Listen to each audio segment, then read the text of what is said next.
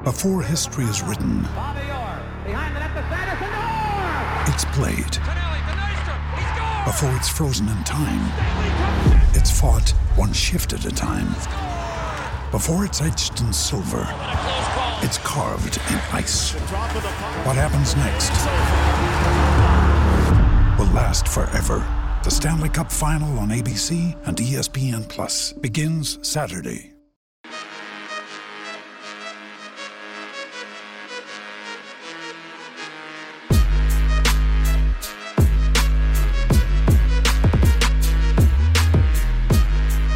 Willkommen zur 318. Folge von Jeden Tag NBA, dem Podcast für Leute, die sich jeden Tag mit der NBA beschäftigen wollen. Und was ist in dieser Liga nicht alles passiert seit der letzten Folge am Samstag? In der Nacht zum Sonntag haben die Brooklyn Nets das erste Spiel in der Serie gegen die Milwaukee Bucks für sich entscheiden können, 115 zu 107, obwohl sich James Harden im allerersten Angriff direkt wieder am Oberschenkel verletzt hat und jetzt auch für mindestens noch ein weiteres Spiel ausfallen wird. Das Spiel werde ich hier genau unter die Lupe nehmen, bevor es dann heute Nacht ja schon das zweite Spiel in dieser Serie geben wird. Dann haben die LA Clippers sich in einem sehr, sehr unterhaltsamen siebten Spiel gegen die Dallas Mavericks 126 zu 111 durchsetzen können, angeführt von einem immer noch pervers gut aufspielenden Kawhi Leonard, einem ordentlichen Paul George und vielen Shootern außenrum, die ihre Würfe getroffen haben. Im Gegensatz zu den Shootern um Luka Doncic herum, denn der hatte ein famoses Spiel, aber hat leider zu wenig Unterstützung erfahren, auch das Spiel und diese Serie werde ich mir hier im heutigen Pod nochmal abschließend genauer anschauen. Dann gibt es noch die Preview, beziehungsweise mein Tipp. Ich hatte ja schon über die Serie gesprochen. Meiner Phoenix Suns gegen die Denver Nuggets jetzt in der zweiten Runde der Western Conference. Dazu dann nochmal ein paar Gedanken. Außerdem haben am Sonntagabend noch die Atlanta Hawks im ersten Spiel der Serie die Philadelphia 76ers geschlagen. 128 zu 124. Relativ überraschend, denn Joel Embiid hat gespielt und sah auch gut aus, was ich jetzt so gesehen habe.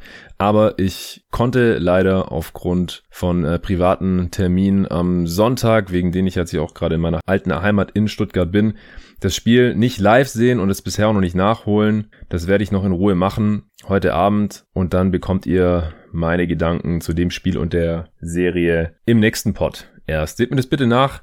Auch Clippers Jazz werde ich jetzt heute noch nicht previewen. Das gibt's dann auch morgen. Ich bin ja gerade, ehrlich gesagt, einfach ein bisschen im Stress. Ich habe jetzt heute auch nochmal einen sehr wichtigen Termin. Bin dann zwar die restliche Woche noch hier, aber da habe ich dann eigentlich nichts mehr großartig vor, was mich davon abhält, wieder ganz normal nachts mir die Spiele live reinzuziehen und dann morgens direkt hier ein Pod mit den jeweiligen Analysen, mit Gästen oder ohne, für euch aufzunehmen und rauszuhauen. Am Samstag gab es auch noch ein kleines Problemchen, das ich leider erst bemerkt habe, als ich angekommen bin. Ich habe morgens noch nach Spiel 6 Mavs Clippers äh, schnell aufgenommen, bin dann mit meiner Schwester zusammen losgefahren und habe auf dem Beifahrersitz erstmal den Pot noch abgemischt und äh, zusammengeschnitten mit dem Teil, den ich ja schon mit Torben über die Grizzlies und Jazz aufgenommen hatte. Hab das Ding dann via Handy, WLAN, Hotspot während der Fahrt rausgehauen.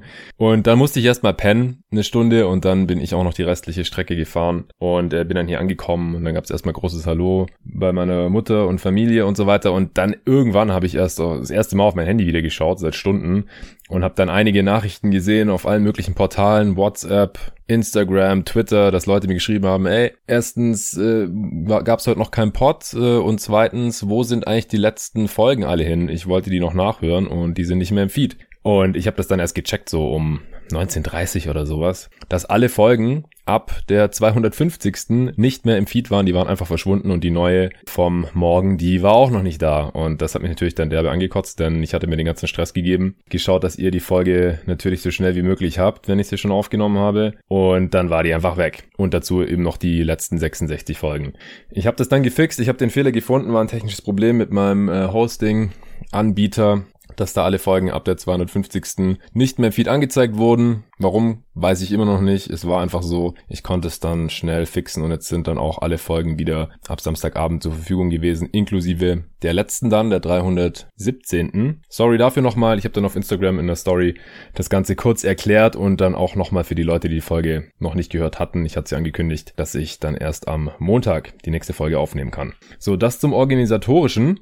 Bevor ich jetzt gleich in Bugs Netz einsteige, noch der Hinweis. Es gibt mal wieder eine von Bearformance gesponserte Folge heute. Freut mich sehr. Ich habe mittlerweile drei Sportbags von Performance. Ich habe die kleine, Größe S, beziehungsweise die nutzt meine Freundin. Mir persönlich ist die zu klein, aber ihr waren alle anderen Größen zu groß. Ich hatte ihr nämlich die L gegeben, nachdem ich mir noch die XL-Größe zugelegt hatte. Das ist für mich persönlich die beste. Ich bin so um die 1,90 und ich habe immer einen Haufen Stuff dabei und wenn ich meinen Ball dabei habe und Schuhe und Wechselklamotten und Handtücher und vielleicht sogar noch meinen Laptop, weil ich davor noch arbeiten war, was zu trinken oder ich noch mehr Platz brauche, weil ich danach noch kurz ein paar Sachen einkaufen gehen möchte oder sowas, dann ist XL einfach die beste Größe für mich. L ist auch super, wenn man nicht ganz so viel Stuff mit sich rumschleppt oder nicht so ein Riesending auf dem Rücken haben möchte oder mit sich rumtragen will. Die nutze ich auch noch regelmäßig, aber XL mittlerweile auch als Reisetasche. Ich habe sie jetzt auch dabei, beide tatsächlich. XL für meine ganzen Klamotten und die L dann für mein Stuff, für mein Mic, das ich hier gerade vor mir stehen habe, für mein Laptop und den ganzen Elektrokram. Jedenfalls äh, sehr, sehr geile Sporttasche von Basketballern für Basketballer entwickelt hier in Berlin, deswegen auch Bear Formance. Einer der beiden Gründerbrüder ist mittlerweile auch ein guter Kumpel von mir geworden, hab schon mit dem öfter Kirby geworfen und auch NBA geglotzt bei mir zu Hause. Und jetzt gibt's da einen sehr coolen Deal für euch. Ihr kriegt wieder 20% Rabatt mit dem Rabattcode jeden Tag NBA als ein Wort, großes J, großes T, großes NBA jeden Tag. NBA, den Code findet ihr wie immer auch in der Beschreibung dieses Podcasts, wenn ihr auf bearformance.com geht. Checkt dort den Sportbag aus. Sucht euch eine Größe heraus und bekommt 20% Rabatt auf den Preis. Und wenn ihr Teil eines Teams seid, sei es jetzt Basketball und natürlich ist die Tasche auch für jedwede andere Sportart oder auch Freizeitaktivitäten geeignet, dann gibt's auch einen Sonderpreis, wenn ihr direkt für das ganze Team diese Tasche bestellen wollt mit eurem Team-Logo drauf. Exklusiv für euch jeden Tag NBA-Hörer und Hörerinnen. Größe L ist es dann fast 50% Rabatt auf die Tasche mit dem Logo für euer gesamtes Team. Wenn ihr da Interesse dran habt, dann schreibt einfach eine Mail an hello at bearformance.com. Hello at bearformance.com. Packe ich euch auch in die Beschreibung dieses Podcasts noch mit rein. So, Bugs Netz.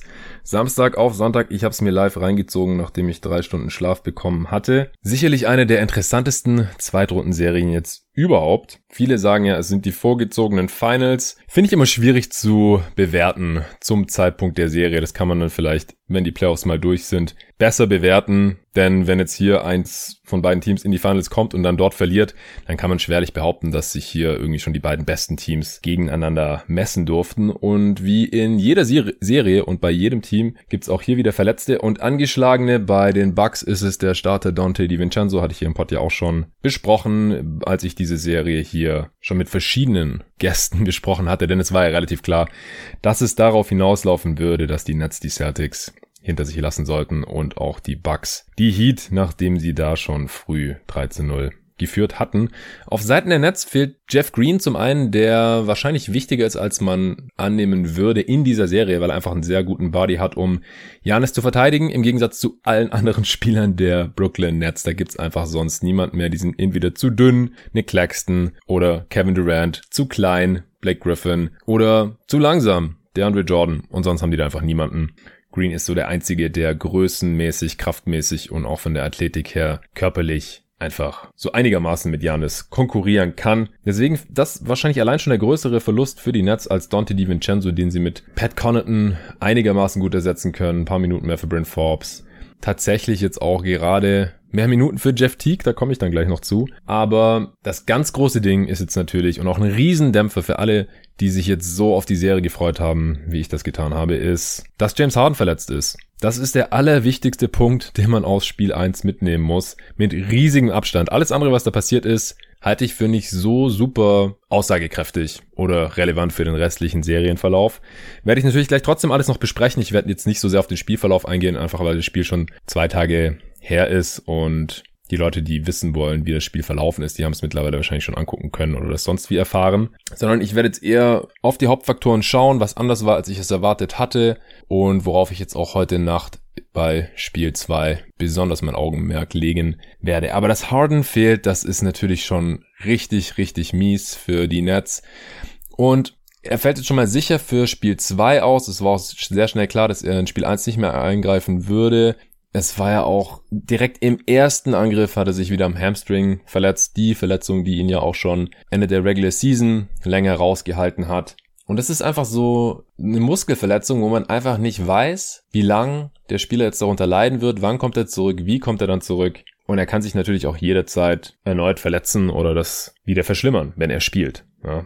Und die große Stärke der Brooklyn Nets ist natürlich die Offense. Und da ist James Harden ein riesiger Faktor als primärer Playmaker und Ballhändler, damit Irving und Durant sich auf ihr Scoring konzentrieren können und damit halt auch die meiste Zeit während des Spiels immer zwei von diesen krassen drei Dudes auf dem Feld stehen können. Das stellt einfach jede Defense vor Probleme und nur mit Durant und nur mit Irving ist es natürlich trotzdem machbar, hat man jetzt ja in Spiel 1 auch gesehen, auch wenn beide jetzt nicht ihre effizientesten Spiele hatten. Da müssen dann eben die Rollenspiele abliefern, vor allem ihre Dreier treffen, aber über den gesamten Verlauf der Serie, da schwächt es die Nets schon enorm. Und ich hatte die Bucks ja schon favorisiert. Ich hatte auf Bucks in sieben getippt, habe mich jetzt nicht besonders wohl damit gefühlt, habe gesagt, das kann natürlich in beide Richtungen gehen. Wie man gesehen hat, können die Bucks auch, obwohl sie nur auf Dante DiVincenzo verzichten müssen, hier durchaus mal ein Spiel verlieren. Aber unterm Strich würde ich sagen, sind sie jetzt für die restliche Serie auf jeden Fall favorisiert. Deswegen sehr, sehr stark von Brooklyn und extrem wichtig, dass man trotzdem die Nerven behalten hat nach Hardens Ausfall und den Sieg geholt hat, auch relativ ungefährdet am Ende. Ja, was waren die Hauptfaktoren? Wieso haben die Bucks hier diese erste Chance verpasst, den Heimvorteil zu stehlen. Ja, Playoff Bud schlägt wieder zu. Also Janis und Brook Lopez mit zu wenig Minuten. Das sind auch die beiden Spieler, mit denen die Brooklyn Nets allein körperlich die größten Probleme haben sollten. Bei Janis hatte ich es ja gerade schon erklärt. Auch Lopez kann einfach niemand wirklich verteidigen, außer der Andre Jordan, der aber jetzt in Spiel 1 nicht gespielt hat. Der hat ja auch schon gegen die Celtics keine Minuten gesehen, was auch die komplett richtige Entscheidung ist von Steve Nash und Co. Denn wenn der Andre Jordan drauf ist, dann wird's vorne eben eng in der Zone. Der Typ kann natürlich überhaupt nicht werfen, das Feld breit machen und dann steht Brook Lopez einfach die ganze Zeit unterm Korb. Und dann geht da noch weniger, als es sowieso schon der Fall ist. Denn die Bucks haben auch in diesem Spiel die Zone ganz gut dominiert an beiden Enden des Feldes und hätten das sicherlich auch noch mehr getan, wenn Janis nicht nur 35 Minuten gespielt hätte, in denen er 34 Punkte, 11 Rebounds und 4 Assists aufgelegt hat und Brook Lopez sogar nicht nur 27 Minuten gespielt hätte. Der hatte im ersten Viertel zwei Fouls und damit in Anführungsstrichen Foul Trouble. Der geneigte Hörer weiß, was ich davon halte, den Spieler dann direkt rauszunehmen mit zwei Fouls. Und wer hätte es gedacht, Brook Lopez hat am Ende des Spiels immer noch zwei Fouls. Es hat nicht den geringsten Sinn ergeben, ihn deswegen früher rauszunehmen und ihm deswegen ein paar mehr Spielminuten zu berauben. Und es kann einfach nicht sein, dass Janis Antetokounmpo, der wichtigste und dominanteste Spieler der Bucks, vor allem auch in dieser Serie gegen diese Nets, neun Minuten weniger spielt als ein Kyrie Irving und fünf Minuten weniger als ein Kevin Durant. Das kann einfach nicht sein. Das hatten wir schon, das Thema. Und schon wieder ist es das gleiche Ding. Absolut unverständlich. Und dann gibt's ja den Domino-Effekt durch den gesamten restlichen Kader, denn wenn der Star fünf oder zehn Minuten weniger spielt, als es wahrscheinlich sollte, auch Middleton und Holiday übrigens nur mit 36, knapp 37 Minuten, da würde auch ein bisschen mehr gehen, denke ich mal. Okay, am Ende war's ein Blowout, aber das waren vielleicht ein, zwei Minuten, die sie deswegen weniger gespielt haben. Die müssen einfach Richtung 40 Minuten gehen. Jetzt ist es zweite Playoff-Runde, es geht um die Wurst. Man weiß nicht, wie lange Harden fehlt und diese Spiele, in denen Harden nicht am Start ist, die muss man gewinnen. Da ist man das absolut favorisierte Team, auch auswärts. Naja, aber was ich sagen wollte, dann spielt Bobby Portis 17 Minuten, der okay war, aber er ist einfach nicht annähernd so gut wie Lopez und Antetokounmpo, das ist klar. Jeff Teague spielt fast 14 Minuten, Connaughton und Bryn Forbes nur so um die 20. Antetokounmpos Bruder Thanasis unter vier Minuten, obwohl ich den defensiv noch als ganz gute Option sehen würde. Also die Minutenverteilung und die daraus entstehenden Rotationen und Lineups, die Coach Bud da aufs Feld geschickt hat, das hat mal wieder leider einfach nicht so besonders viel Sinn ergeben. Spiele einfach deine besten Spieler so viele Minuten wie möglich. Er meinte ja, wir sind ein tiefes Team, wir müssen es ausnutzen, keep him fresh, bla bla. Bullshit. Das macht sonst auch kein Coach. Außer dir. Du hast es ja auch schon anders gemacht jetzt in der Regular Season und dann auch gegen die Heat. Das kann man einfach nicht logisch erklären, dass äh, ein Janis nur 35 Minuten spielt. Sorry. Wie vorhin schon erwähnt, die Bucks haben offensiv und defensiv in der Zone ganz klar die Oberhand gehabt. Also selbst gute Quoten gehabt. Die Nets hatten weniger Attempts und schlechtere Quoten in der Zone, also am Ring und in der Floater Range. Insgesamt hatten die Bucks 72 Points in the Paint und deutlich mehr Rebounds. Allein Janis war 13 von 16 bei seinen Abschlüssen in der Zone außerhalb. Dann folglich nur drei von acht, zwei von fünf seiner drei getroffen. Kein seiner drei Freiwürfe. Gut, das kennen wir schon, dass er in manchen Spielen da einfach total off ist. Und das, obwohl Janis noch gar nicht ideal eingesetzt wurde. Ich finde, er sollte mehr als Rollman eingesetzt werden. Ich glaube, die Nets können das einfach nicht ordentlich verteidigen. Man könnte noch mehr Mismatches jagen. Es könnten alle Spieler machen, denn die Nets switchen einfach eigentlich alles und dann kann man sich den Gegenspieler ja immer aussuchen. Das haben die Celtics in der ersten Runde auch schon gemacht. Und dann kann er gerade in Janis gnadenlos attackieren. Und dazu kommt ja auch noch, dass Janis gar nicht so viel gedoppelt wurde. Die Nets haben Janis sehr viel One-on-One -on -One verteidigt. Daher gab es auch weniger offene Dreier für die Shooter, was die nur 30 Attempts der Bucks so ein bisschen mit erklärt, da komme ich gleich noch zu. Aber trotzdem sind die One-on-One-Defender der Nets ja ziemlich chancenlos gegen ihn. Ich hatte es vorhin schon angesprochen, entweder zu dünn. Durant hat auch fünf Fouls in dem Spiel jetzt hier. Also das ist schon eine körperlich ziemlich anstrengende Serie, glaube ich, für Kevin Durant, wenn er hinten sich entweder Brook Lopez gegenüber sieht, der in dem Spiel auch wieder nur ein seiner elf Würfe von hinter der Dreierlinie genommen hat. Das hatten wir ja auch schon in der Serie gegen die Miami Heat gesehen, dass Brook Lopez nicht mehr nur dieser Spot-Up-Shooter ist dieses Jahr. Auch in den Playoffs in der Zone war er acht von zehn. Ja, also da kann ihn halt auch niemand der Netzspieler annähernd halten spielt er die Mismatches gnadenlos aus. Oder wenn KD gegen Janis steht, der kann halt auch nichts entgegensetzen. KD ist ja auch ein bisschen schmaler, dünner, leichter noch unterwegs, als er es zuletzt in Golden State gewesen war. Ich denke, man sieht das. Ist wahrscheinlich auch wie bei vielen Spielern gerade dieser Größe grundsätzlich gesünder für seinen gesamten Bewegungsapparat, wenn er nicht ganz so viel Gewicht drauf einwirkt. Und er kommt eben gerade auch erst von einer der schwersten Sportverletzungen, die man haben kann, zurück nach seinem Achillessehnenriss. Aber im Kampf in der Zone gegen körperlich brutale Typen wie Janis Antetokounmpo oder auch Brook Lopez, da hat er natürlich keine Chance, muss auch immer wieder faulen. Und ein KD in Foul Trouble ohne James Harden, das ist natürlich auch ein ganz, ganz großes Problem in dem Spiel. Also ich gehe jetzt, wie gesagt, heute nicht so auf den Spielverlauf ein, aber in dem Spiel, da gab es auch eine Szene, da hat KD am Ende des dritten Viertels, war das glaube ich auch noch versucht, einen Charge gegen Brook Lopez zu ziehen und sah mir auch sehr danach aus, dass es eins war. Und es wäre zu dem Zeitpunkt, glaube ich, sein fünftes Foul schon gewesen. Am Ende hat er auch fünf gehabt. Das heißt, er wäre dann ausgefault, rein theoretisch. Praktisch hat er das nicht, aber das ist auf jeden Fall auch was, was man die nächsten Spiele hier noch im Auge behalten sollte.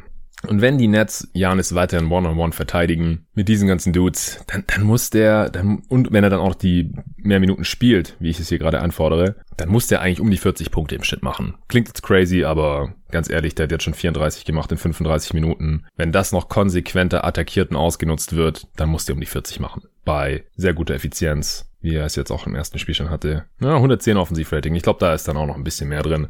Wenn er seine Freiwürfe einigermaßen trifft, Allgemein waren die Bucks in diesem Spiel offensiv überhaupt nicht effizient unterwegs. 103er Offensivrating als Team, also da lag Janis mit seinem 110er Offensivrating noch deutlich drüber. Was natürlich in erster Linie darauf zurückzuführen ist, dass sie ihre drei überhaupt nicht getroffen haben. 6 von 30 insgesamt. Das sind 20 Prozent.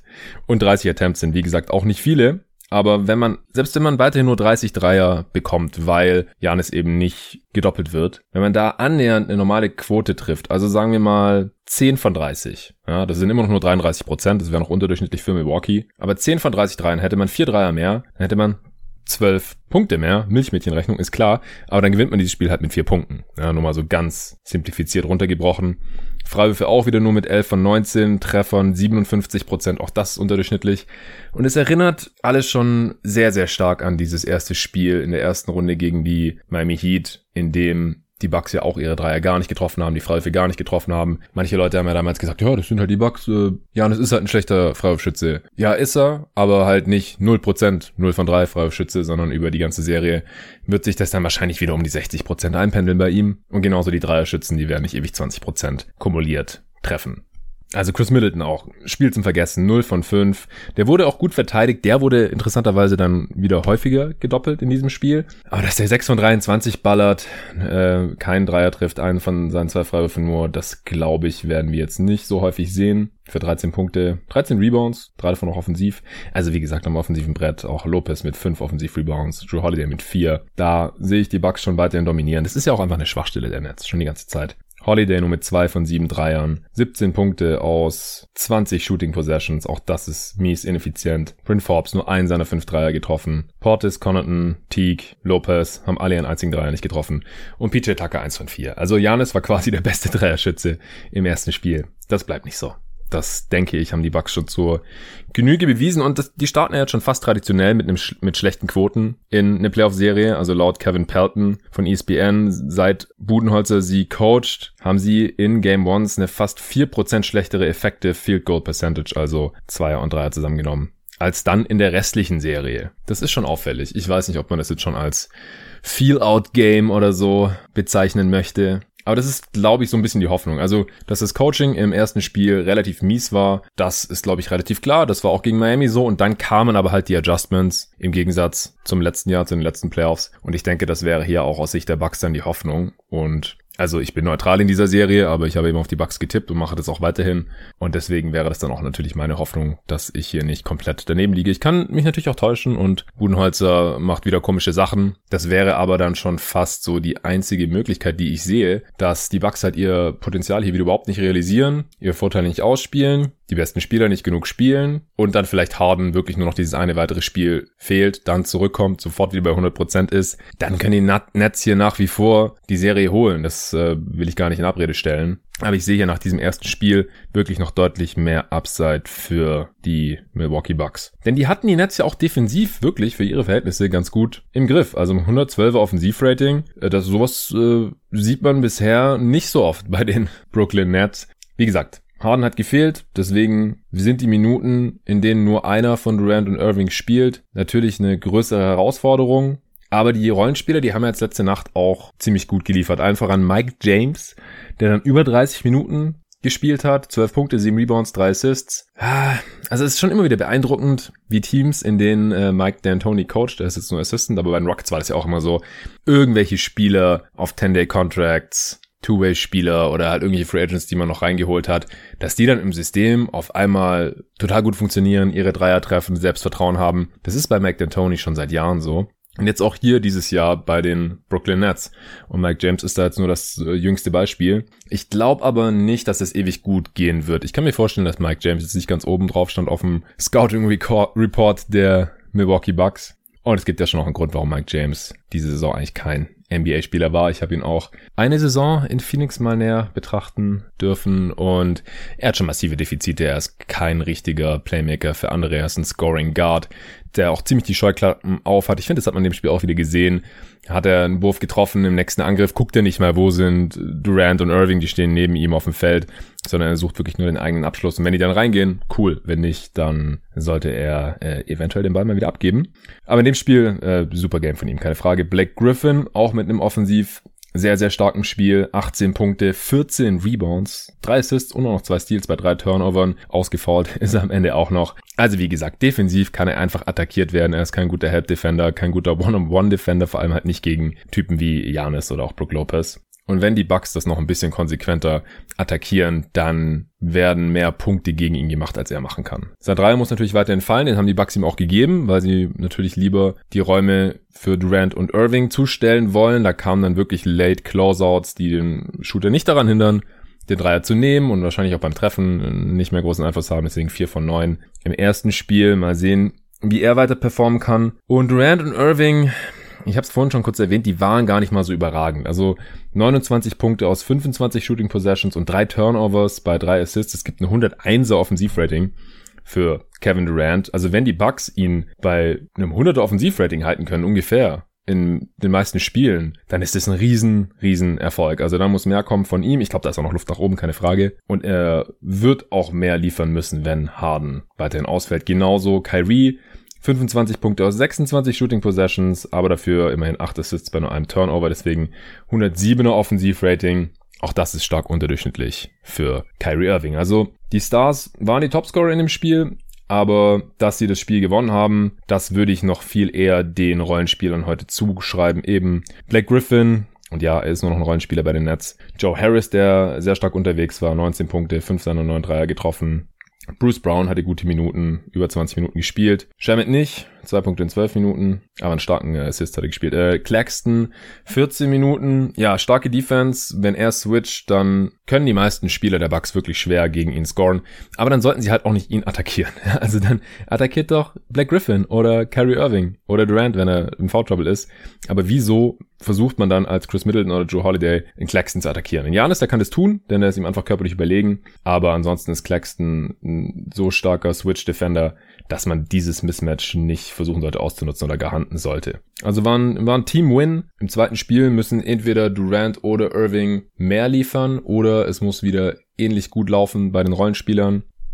Die Nets haben 15 ihrer 40 Dreier getroffen, 9 mehr als die Bucks. Die 38% ist jetzt keine tolle Quote, aber das hat äh, mehr als nur ausgereicht. Denn die Rebounds, die werden sie verlieren. Den Kampf in der Zone werden sie auch verlieren. In dem Spiel hatten sie auch noch weniger Freiwürfe, deutlich weniger, nur 8 von 9. Die Bucks faulen auch einfach nicht besonders viel. Deswegen müssen die Dreier weiterhin fallen und Durant und Irving müssen in ihren One-on-One-ISO-Aktionen mehr überzeugen, beziehungsweise Irving muss ja jetzt auch ohne Harden dann mehr in die Rolle des Playmakers schlüpfen. Und da kann ich mir jetzt halt ohne James Harden nicht vorstellen, dass die Nets viermal gewinnen werden. Also falls Harden noch länger ausfällt, dann denke ich, Milwaukee holt das in sechs Spielen. Oder falls er halt nicht fit ist. Wenn er nach Spiel drei zurückkommt und direkt wieder fit ist, dann könnte es über sieben gehen, wenn Coach Bart hier nicht die nötigen und relativ offensichtlichen Adjustments ab Spiel zwei macht. Ich bin sehr gespannt. Heute Nacht geht's direkt weiter ab 1.30 Uhr und morgen werde ich hier im Pod direkt für euch analysieren, was anders lief in Spiel 2. Kommen wir zum Spiel des Wochenendes. Also Mavs Clippers, eine der besten Playoff-Serien der letzten Jahre, würde ich sagen. Die ist jetzt vorbei. Game 7 war dieser Serie sehr würdig. Das bessere Team hat am Ende gewonnen. Die Schwachstellen der Mavs wurden klar offengelegt. Wie ich finde, sie sind zu abhängig von Luka Doncic, der gegen Ende des Spiels dann auch einfach nicht mehr kann. Das war in jedem Spiel relativ offensichtlich. Sie sind zu abhängig vom Shooting um Luka Doncic herum. Die ersten drei Spiele, haben sie ja schon sehr, sehr stark von ihrem ultra heißen Shooting profitiert, über die Hälfte ihrer Dreier getroffen. Und sobald das nicht mehr der Fall war, da wurde es dann schon relativ problematisch. Also in Spielen, in denen sie ungefähr ähnliches Shooting noch hinbekommen haben wie die Clippers, da waren sie kompetitiv und in Spielen, in denen sie klar schlechter geschossen haben als LA, da war es dann schon sehr, sehr schwierig. Trifft natürlich auch viele Teams zu, aber auf diese Dallas Mavericks in einem besonderen Maße. Und da fehlt nach Luca dann einfach jemand, der annähernd konstanten Co-Star sein kann. Das war in dieser Serie jetzt noch am ehesten Tim Hardaway Jr., der hat jetzt aber ein mieses Spiel, 7 nur 1 9 3 getroffen. Dorian Finney-Smith, der hatte sehr, sehr gute Spiele dabei, aber das ist einfach keine konstante offensive Option bei einem Team, das was wirklich reißen möchte. Sorry und ja, Christophs Porzingis, er hat jetzt ein besseres siebtes Spiel, aber er wird seinem Maximumvertrag hier einfach auch überhaupt nicht gerecht bisher. 16 Punkte, 11 Rebounds, jetzt im siebten Spiel, aber halt keinen seiner 5 Dreier getroffen. 6 von 12, hat ein paar schöne Cuts als sekundäre Action nach einem Pick and Roll von Luca und Boban zum Beispiel. Boban hat ihn auch ein paar Mal gut bedient. Ein paar seiner Midrange-Jumper hat er auch getroffen. Aber das wird noch spannend in Dallas jetzt, weil er war als zweiter Star, als Co-Star eingeplant, wurde entsprechend bezahlt, hat noch drei Jahre Vertrag jetzt. Und wenn er nicht auf einmal wieder spielt wie vor einem Jahr, dann wird diese Kohle einfach nicht wert sein. Und dann müssen die Mavs gucken, wie sie das kompensieren können. Und der Rest ist auch einfach zu inkonstant. Also da hat dann einfach auch ein Fünfter überhaupt spielbarer Dude gefehlt bei den Mavs. Nach Doncic, Hardaway Jr., Finney Smith, und Porzingis, jetzt hat Boban über 30 Minuten gesehen in dem Spiel, hat auch wirklich am absoluten Limit, am Rande seiner Möglichkeiten gezockt. Am Ende 14 Punkte, 10 Rebounds, 3 Assists, 6 Offensiv-Rebounds auch. Aber ach, ja, ich hatte es in den letzten Pots ja schon, schon dargelegt, dass es einfach schwierig ist, mit so einem Spieler dann über 30 Minuten in den Playoffs dann das Spiel auch zu gewinnen. Also die Clippers haben sich dann auch einfach irgendwann drauf eingestellt und das ist halt schade, weil Luca hatte eins der besten Game Sevens der NBA-Geschichte mit 29 Punkten in der ersten Halbzeit. Also 19 im ersten Viertel schon gehabt. Ich habe das Spiel mit äh, zwei meiner ehemaligen Mitspieler hier aus dem Basketballverein geguckt. Beides glühende Mavs-Fans seit Jahren natürlich schon, seit den Tagen von Dirk Nowitzki und jetzt natürlich auch den leichten Übergang gehabt mit Luka Doncic und der Typ hat halt 19 Punkte am Ende des ersten Viertels und wir halt so, ey, macht der jetzt heute hier irgendwie 60 Punkte oder 50? Am Ende war er knapp drunter, aber zur Halbzeit 29 Punkte. Am Ende hat er 46 Punkte gehabt, 7 Rebounds, 14 Assists mit einem geschmeidigen 131 Offensivrating und die 77 Punkte, die er damit für seine Teammates aufgelegt hat oder selbst gescored hat mit den 46 Punkten und 14 Assists. Das sind die meisten aller Zeiten in einem Game 7 laut dem Elias Sports Bureau. Ja, und auf der anderen Seite bei den LA Clippers, da spielt ein gewisser Kawhi Leonard, der immer wieder Kawhi Leonard Dinge getan hat. Paul George ist natürlich die deutlich beste zweite Option dieser Serie. Die Clippers haben auch den tieferen Kader, mehr Shooting und auch Tyron Lue, der hat keine Angst vor unerwarteten, unerwarteten Entscheidungen, wie zum Beispiel Luke Kennard dann auf einmal spielen zu lassen. Auch 46 Minuten Small zu spielen gegen ein Team, das eben die meiste Zeit mit Boban Marjanovic äh, spielen lässt, die selbst nie Small gespielt haben.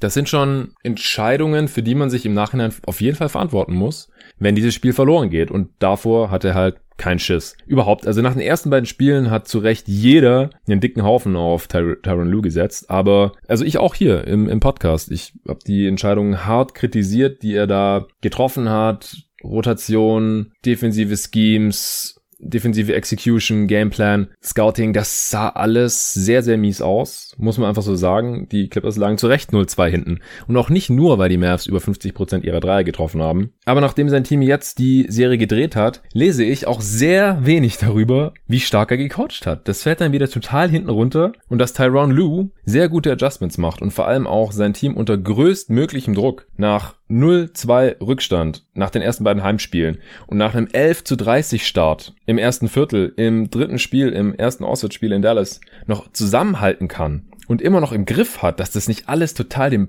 Bach runtergeht, so wie das letztes Jahr unter Doc Rivers passiert ist, wo die Clippers einfach komplett implodiert sind, das verdient einfach den allergrößten Respekt. Das ist meiner Meinung nach ein deutliches Upgrade über Doc Rivers.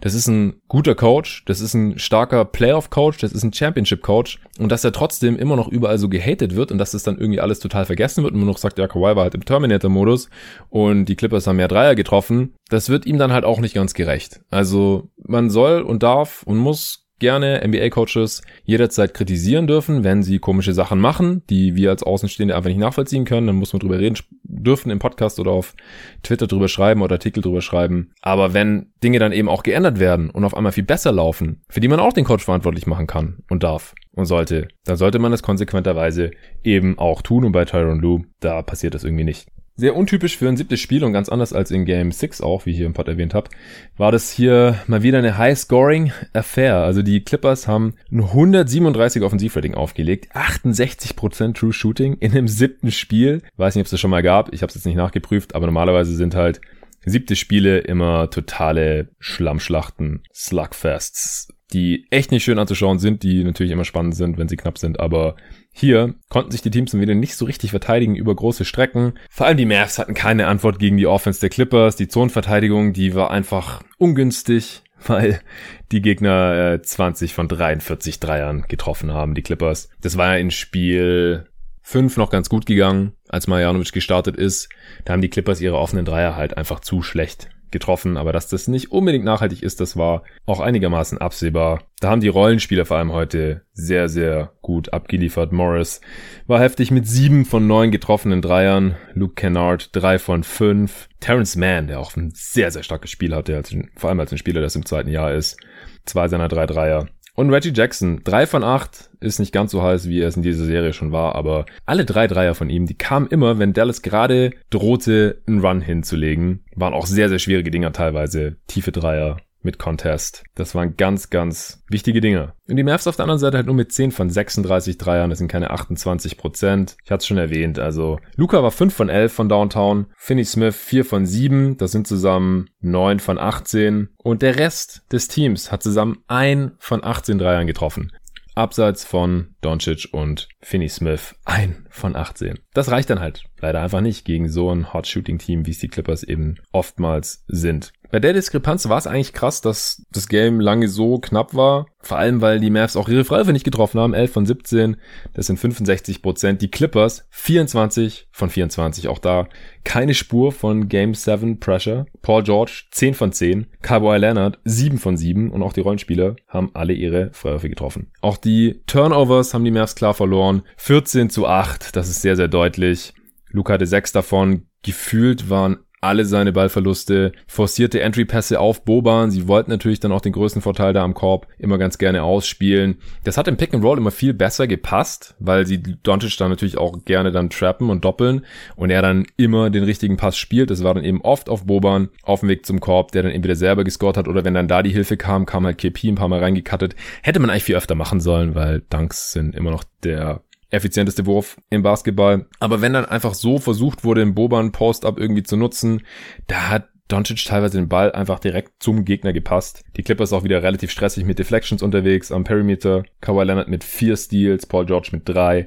Und da fragt man sich schon, wie konnten die Mavs sich überhaupt so lange im Spiel halten? Die haben ja immer wieder geführt. Ende des ersten Viertels, Anfang des zweiten, Mitte des dritten Viertels haben sie sich auch nochmal eine 5-Punkte-Führung erkämpft und erst dann gegen Ende des dritten, Anfang des vierten Viertels sind die Clippers auf 10, 12, 15 bis zu 19 Punkte weggezogen. Einen kleinen Run haben die Mavs dann nochmal hingelegt. Da sind sie dann nochmal auf sieben oder acht Punkte rangekommen am Ende, aber es hat dann nicht mehr gereicht. Da hätten sie dann einfach jeden Dreier treffen müssen. Die Dinger sind nicht mehr gefallen und deswegen war es am Ende dann auch eine relativ klare Angelegenheit. Aber über weite Strecken haben die Mavs einfach mit ihrem Big Ball die Bretter dominiert. Am Ende 47 zu 35 Rebounds, 37% Offensiv-Rebound-Rate. Das ist auch sehr, sehr viel. Also die Mavs haben mehr als jeden dritten ihrer eigenen Fehlwürfe einsammeln können. Wobei das in der zweiten Halbzeit auch stark nachgelassen hat. Zur Halbzeit hatten die Mavs noch mehr als die Hälfte ihrer Fehlwürfe selbst eingesammelt. Da kann man dann halt auch schlechte Freiwurf- und Dreierquoten und mehr Turnovers ein bisschen ausgleichen. Aber vor allem im vierten Viertel, da hatten die Clippers dann wichtige Offensivrebounds ihrerseits, um die Mavs halt nicht mehr ins Spiel kommen zu lassen. Und neben den schon erwähnten Rollenspielern, da hat natürlich auch Paul George und vor allem Kawhi Leonard hier mal wieder richtig heftige Superstar-Performances. Kawhi Leonard in dem Spiel mit 28 Punkten, 10 Rebounds, 9 Assists, also fast ein Triple-Double sieht man selten von ihm, mit 0 Turnovers.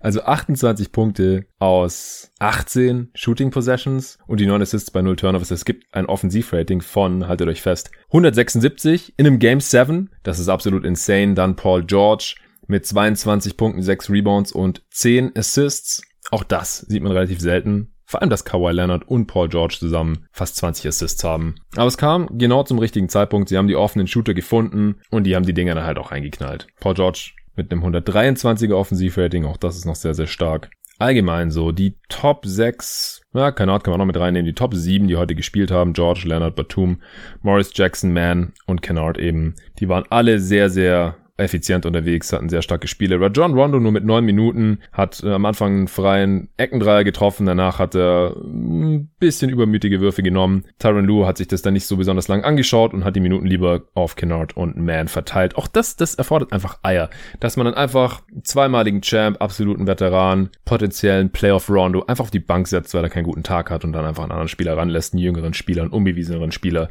und die erledigen dann einfach ihren Job. Subats nur mit zweieinhalb Minuten, ich hatte es vorhin schon erwähnt. Man hat die 46 Minuten Smallball gezockt. Und das hat auch sehr, sehr gut funktioniert. War einfach nicht zu verteidigen. Batum wollte ich auch noch kurz erwähnen. Der hätte fast den Dank dieser Playoffs bisher gezogen, wollte über Boban drüber slammen, wurde dabei gefault. Aber das war sehr, sehr knapp, hat ihn hinten auf den Ring gelegt. Also der Typ ist einfach wieder richtig, richtig fit. Sehr, sehr smarter Spieler natürlich und dann auch noch die körperliche Fitness gerade. Das ist wirklich so das Schweizer Taschenmesser, der Glue Guy zwischen den beiden Superstars George Leonard und dann noch den anderen Rollenspielern und Shootern der Clippers. Ja, damit, dass die Mavs jetzt ausgeschieden sind, sind alle verbleibenden Teams im Westen Franchises, die noch nie einen Titel gewonnen haben. Also wenn es ein Team aus dem Westen wird dieses Jahr, egal ob es die Clippers, Jazz, Suns oder Nuggets werden, wäre das ein absolutes Novum und überhaupt das letzte Team im Osten, das eine Championship gewonnen hat. Das waren die Sixers 1984 vier Jahre vor meiner Geburt. Also ich weiß, es gibt auch ältere Hörer, die irgendwie Ü40 hier sind die können sich eventuell noch daran erinnern, aber die äh, waren da entweder auch noch sehr, sehr klein. Und 1984 hat man in Deutschland wahrscheinlich auch noch nicht so viel mitbekommen von der NBA. Also es wird auf jeden Fall was werden in den Finals und, und der Champ dann, was wir alle so noch nie erlebt haben. Das ist doch schön, mal was Neues. Die Mavs, die müssen sich jetzt natürlich Gedanken machen, was in der Offseason passiert. Sie brauchen, das hatte ich hier im Pod ja auch schon mehrmals erwähnt, einfach einen besseren Supporting Cast für Luca. Weil Luca, was der hier schon abreißt mit 22, das ist unglaublich, hat hier neue Rekorde aufgestellt. Er ist einfach absolut unstoppable, aber er kann das Team dann halt doch nicht 48 Minuten alleine tragen. Das kann eigentlich niemand. Also nicht über eine gesamte Serie, geschweige denn zum Titel. Da muss der Supporting Cast besser passen defensiv, aber halt auch offensiv, konstanteres Shooting. Es muss mal jemand her, der Luca mal ein bisschen entlasten kann, das Ballhandling übernehmen kann. Das konnten Bronson hier nicht stemmen. Trey Burke, der hat letzte Nacht auch, oder gestern Abend halt auch Minuten gesehen. Hab ich auch gedacht, was, was soll das denn jetzt? Aber Rick Carlisle, ich will ihm gar keinen Vorwurf machen hier, der hat einfach versucht, das zu nutzen, was er eben zur Verfügung hatte. Und es waren dann eben auch Trey Burke für acht Minuten, der absolut nichts gemacht hat, außer dreimal nicht den Kopf getroffen und ein Foul. Minus zehn. Brunson, zwei Punkte in elf Minuten. Maxi Kleber, kein Punkt, kein Rebound, gar nichts in neun Minuten. Beide drei daneben. Der einzige Spieler, der von der Mavs Bank, nee, sorry, Brunson hat auch zwei Punkte. Sechs, sechs Bankpunkte für die Mavs. Puh, Richardson, nichts, zwei Turnovers und ein Fehlwurf in sechs Minuten. Da kam einfach nicht die geringste Entlastung. Und so kann man halt nichts gewinnen, das ist klar. Also da müssen sich die Mavs was einfallen lassen, das Front Office was einfallen lassen. Sie können ein bisschen Cap Space haben. Jetzt ist die Free Agency Class nicht so toll. Man hatte da ja lange auf Janis spekuliert, der jetzt natürlich längst bei den Bucks unterschrieben hat. Man hat jetzt kaum Picks oder junge Spieler, die man als Asset für einen Co-Star traden könnte. Das wird alles nicht so ganz einfach. Die Mavs haben hier trotzdem den Clippers alles abverlangt und wären um ein Haar in die zweite Runde eingezogen. Das ist schon mal aller Ehren wert. Und sie waren jetzt auch hier von der Leistung her unterm Strich näher an dem dran, was ich vor der Saison erwartet hatte. Während der Regular Season wurde man da ja ein bisschen enttäuscht, aber es war einfach auch eine harte Saison. Die Saison fing früher an, als offensichtlich Porzingis und Doncic erwartet hatten. Die waren nicht in Shape. Dann hat Corona zugeschlagen. Man konnte sich nie richtig einspielen. Man hatte die besten Lineups selten zur Verfügung. Es war einfach eine sehr, sehr harte Saison und ich finde, da war jetzt hier diese erste Runde, die wirklich sehr, sehr legendär war, doch noch ein sehr guter Abschluss. Die Clippers, die treffen jetzt auf die Utah Jazz, das werde ich jetzt heute nicht mehr besprechen. Der Pod sollte jetzt nämlich langsam auch noch raus. Ich musste die Aufnahme vorhin unterbrechen. Wegen des angesprochenen wichtigen Termins. Ich habe es leider vorher nicht mehr geschafft, hier fertig zu werden. Ja, Notartermine, staubtrockene Angelegenheiten. Aber ließ sich nicht vermeiden. Es gibt halt manchmal auch noch Sachen abseits der Basketballspielfelder, abseits der NBA und abseits meines Podcasts. Ich hoffe, ihr habt da Verständnis. Ich werde jetzt noch kurz über Nuggets Suns sprechen. Preview zu Clippers Jazz gibt's morgen. Hawks Sixers werde ich auch morgen besprechen, denn diese beiden Teams spielen dann morgen Nacht. Heute Nacht Nets Bucks natürlich um 1.30 Uhr und um 4 Uhr Nuggets Suns. Ich hatte ja schon nach dem Sieg der Suns gegen die Lakers am Freitagmorgen drüber gesprochen, dass ich die Suns deutlich favorisiert sehe in dieser Serie. Und ich muss sagen, daran hat sich jetzt auch mit ein paar Tagen Abstand und nach, nach, ein paar Diskussionen und mehr Gedanken, die ich mir noch über dieses Matchup machen konnte, nicht wirklich was dran geändert. Also ich frage mich einfach, wie zur Hölle wollen die Denver Nuggets die Phoenix Suns verteidigen? Ich sehe es einfach nicht. Die hatten schon riesige Probleme, die Blazers zu verteidigen. Das waren absolute Shootouts. Und die Suns, die hatten die letzten Monate die beste Offense, die effizienteste Offense der gesamten Liga.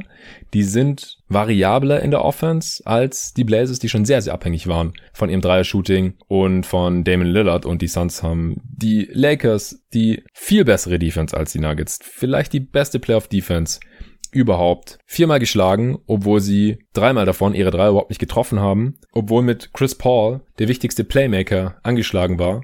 Also das ist einfach eine, eine ganz andere Hausnummer. Man hat Aiden als Rollman, den Jokic verteidigen muss. Jemand, jemand anderes kommt da nicht in Frage. Der ist ein vertikaler Spacer, viel besserer und explosiverer Finisher, als es Nurkic ist. Und der hat ja teilweise die Defense von den Nuggets und Jokic abused wenn Jokic nicht hochkommt im Pick and Roll, um halt Rollman, Aiton da mehr stören zu können, dann ist halt die Midrange offen, sind die Pull-ups offen für Chris Paul, der da im letzten Spiel schon sehr viel besser aussah und vor allem für Devin Booker, der äh, seine Probleme hatte mit der Lakers Defense, vor allem als Anthony Davis drauf war. Danach wurde er auch noch gut verteidigt, aber er hat es dann irgendwann so ein bisschen entschlüsselt und diese Defense, die kann dieses Denver Nuggets Team einfach nicht im Ansatz replizieren. Die haben einfach nicht das Personal dazu und ehrlich gesagt auch nicht das Coaching dazu. Ich fand die das defensive Coaching von Malone gegen die Blazers auch teilweise einfach mies. Ich weiß nicht, wieso das jetzt auf einmal so viel besser werden soll, wieso die Execution besser werden soll. Dann gibt's immer noch die Option Booker in der ISO oder ins Post-up gegen die kleinen Defender der Nuggets zu schicken. Es könnte einen Unterschied ausmachen, ob PJ Dozier oder Will Barton zurück sind, gerade Dozier als Defender. Aber ganz ehrlich, der hatte halt auch eine Leistenverletzung, ähnlich wie Anthony Davis jetzt eine hatte. Ich weiß nicht, ob der direkt bei 100% ist. Ich habe jetzt auch nichts gelesen, dass die spielen könnten im ersten Spiel oder irgendwann in der Serie. Nichts dazu gefunden. Ich habe nur die Hoffnung gesehen, einige Nuggets-Fans, dass die zurückkommen könnten, aber nichts Konkretes. Also mit Jamal Murray wäre das auch nochmal eine ganz andere Serie. Auch eine geilere Serie. Dann würde ich auch eine knappe Serie sehen. Ohne ihn würde es mich schockieren, falls die Nuggets diese Serie irgendwie gewinnen oder es auch knapp wird, also irgendwie über sieben Spiele geht. Die Suns, die können eigentlich nur verlieren, falls Aiden auf einmal viel schlechter spielt als gegen die Lakers oder auch viel schlechter Jokic verteidigt, als er das noch in der Regular Season gemacht hat. Denn der hat da wirklich einen sehr guten Job gemacht. Ich halte nicht viel von diesen Matchup-Statistiken, aber Jokic hat gegen Aiden wirklich mies getroffen. Ich gebe jetzt nicht so viel darauf, was Spieler in der Öffentlichkeit von sich geben, aber er hat Aiden auch sehr viel Credit gegeben in der Regular Season. Jetzt hat er es auch nochmal gesagt, dass er gegen Aiden Probleme hatte. Also ich würde Jokic auch zutrauen, dass er sowas sagt und ihn dann trotzdem total nass macht, dass er sich das Tape auch angeschaut hat und jetzt halt weiß, welche Moves nicht gehen gegen Aiden und welche gehen. Aber Aiden ist in der aktuellen Verfassung doch nochmal eine andere Hausnummer als Nokic und er ist auch nicht so eine Foulmaschine. Er kriegt hier und da dämliche Fouls gepfiffen, aber unterm Strich ist er schon sehr viel disziplinierter als Nokic und einfach der bessere Spieler mittlerweile auch schon. Und auch abseits dieses Matchups, was natürlich das Wichtigste der Serie ist, denn Jokic ist auch der beste Spieler dieser Serie, ist der MVP und es wird einfach sehr viel davon abhängen, inwiefern Aiden ihn einschränken kann und inwiefern Aiden ihn halt auch defensiv arbeiten lässt und ihm auch Fouls einhängt. Aber quasi alle Matchups sprechen für Phoenix. Wer, wer verteidigt Booker?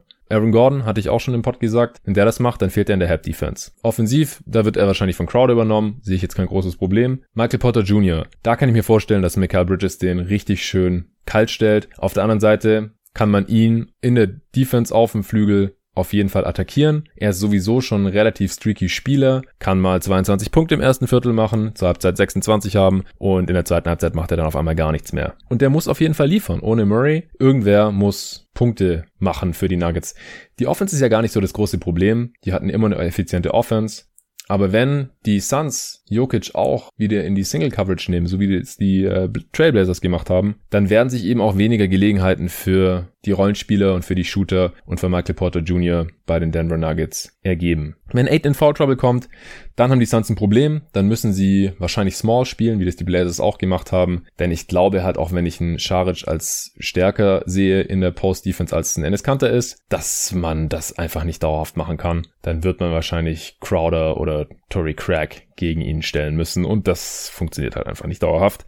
Deswegen natürlich ganz wichtig, dass Aiden äh, fit bleibt und kein Foul Trouble hat. Man ist schon ziemlich abhängig von ihm, das macht mir als Suns-Fan bisschen Sorgen, denn er hat auch zum Ende der Serie gegen die Lakers da ein bisschen abgebaut. Aber die Suns, die konnten sich jetzt auch sehr lang ausruhen und wenn Chris Paul so fit ist, wie er im letzten Spiel aussah oder sogar noch fitter, dann äh, glaube ich auch, dass die Suns ohne Ende scoren werden gegen die Denver Nuggets. Die Nuggets müssen eigentlich schon hoffen, dass Chris Paul nicht fit ist.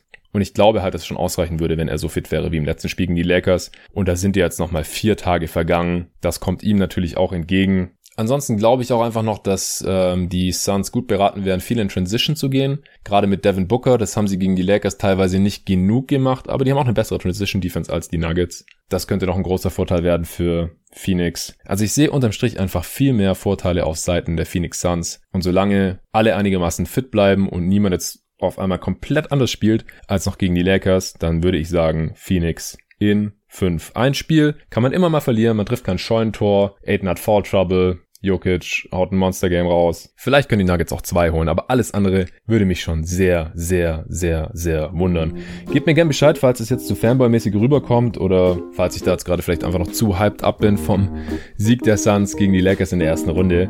Aber ich, ich sehe einfach, wenn ich mir das so objektiv wie nur irgend möglich anschaue und auch was ich so von anderen äh, Analysten und Experten so gelesen habe, ich, ich sehe einfach keinen richtigen Case für die Nuggets, wie sie diese Serie gewinnen oder extrem spannend machen können, also über sie sieben Spiele. Die Suns haben auch noch den Heimvorteil und sind tendenziell halt auch einfach das fittere Team. Das ist letztlich nicht fair, aber da kann man nichts dran ändern. Da können die Phoenix Suns letztendlich natürlich auch nichts dafür. Ich bin sehr, sehr gespannt auf heute Nacht. Werde das Spiel auch morgen früh dann natürlich gleich hier im Pod analysieren. So, das war's für heute. Ich hoffe, ich konnte damit euren Erwartungen gerecht werden. Sorry nochmal, dass der Pod heute später rauskommt. Unter normalen Umständen, bei einem normalen Job, wie ich ihn früher auch hatte, da hätte ich mir jetzt einfach ein paar Tage freigenommen. Aber es sind die NBA Playoffs und ich weiß, ihr wartet auf die Pots und ich schaue mir die Spiele ja sowieso an. Und dann will ich natürlich hier die Pots auch raushauen. Heute kam ein bisschen später, aber wie gesagt, die restliche Woche, da sollten die wieder vormittags erscheinen, wenn jetzt nichts völlig Unvorhergesehenes passiert in meinem Leben. Vielen Dank fürs Zuhören und für euer Verständnis. Vielen Dank auch nochmal an Performance fürs Sponsoren dieser Folge und bis morgen.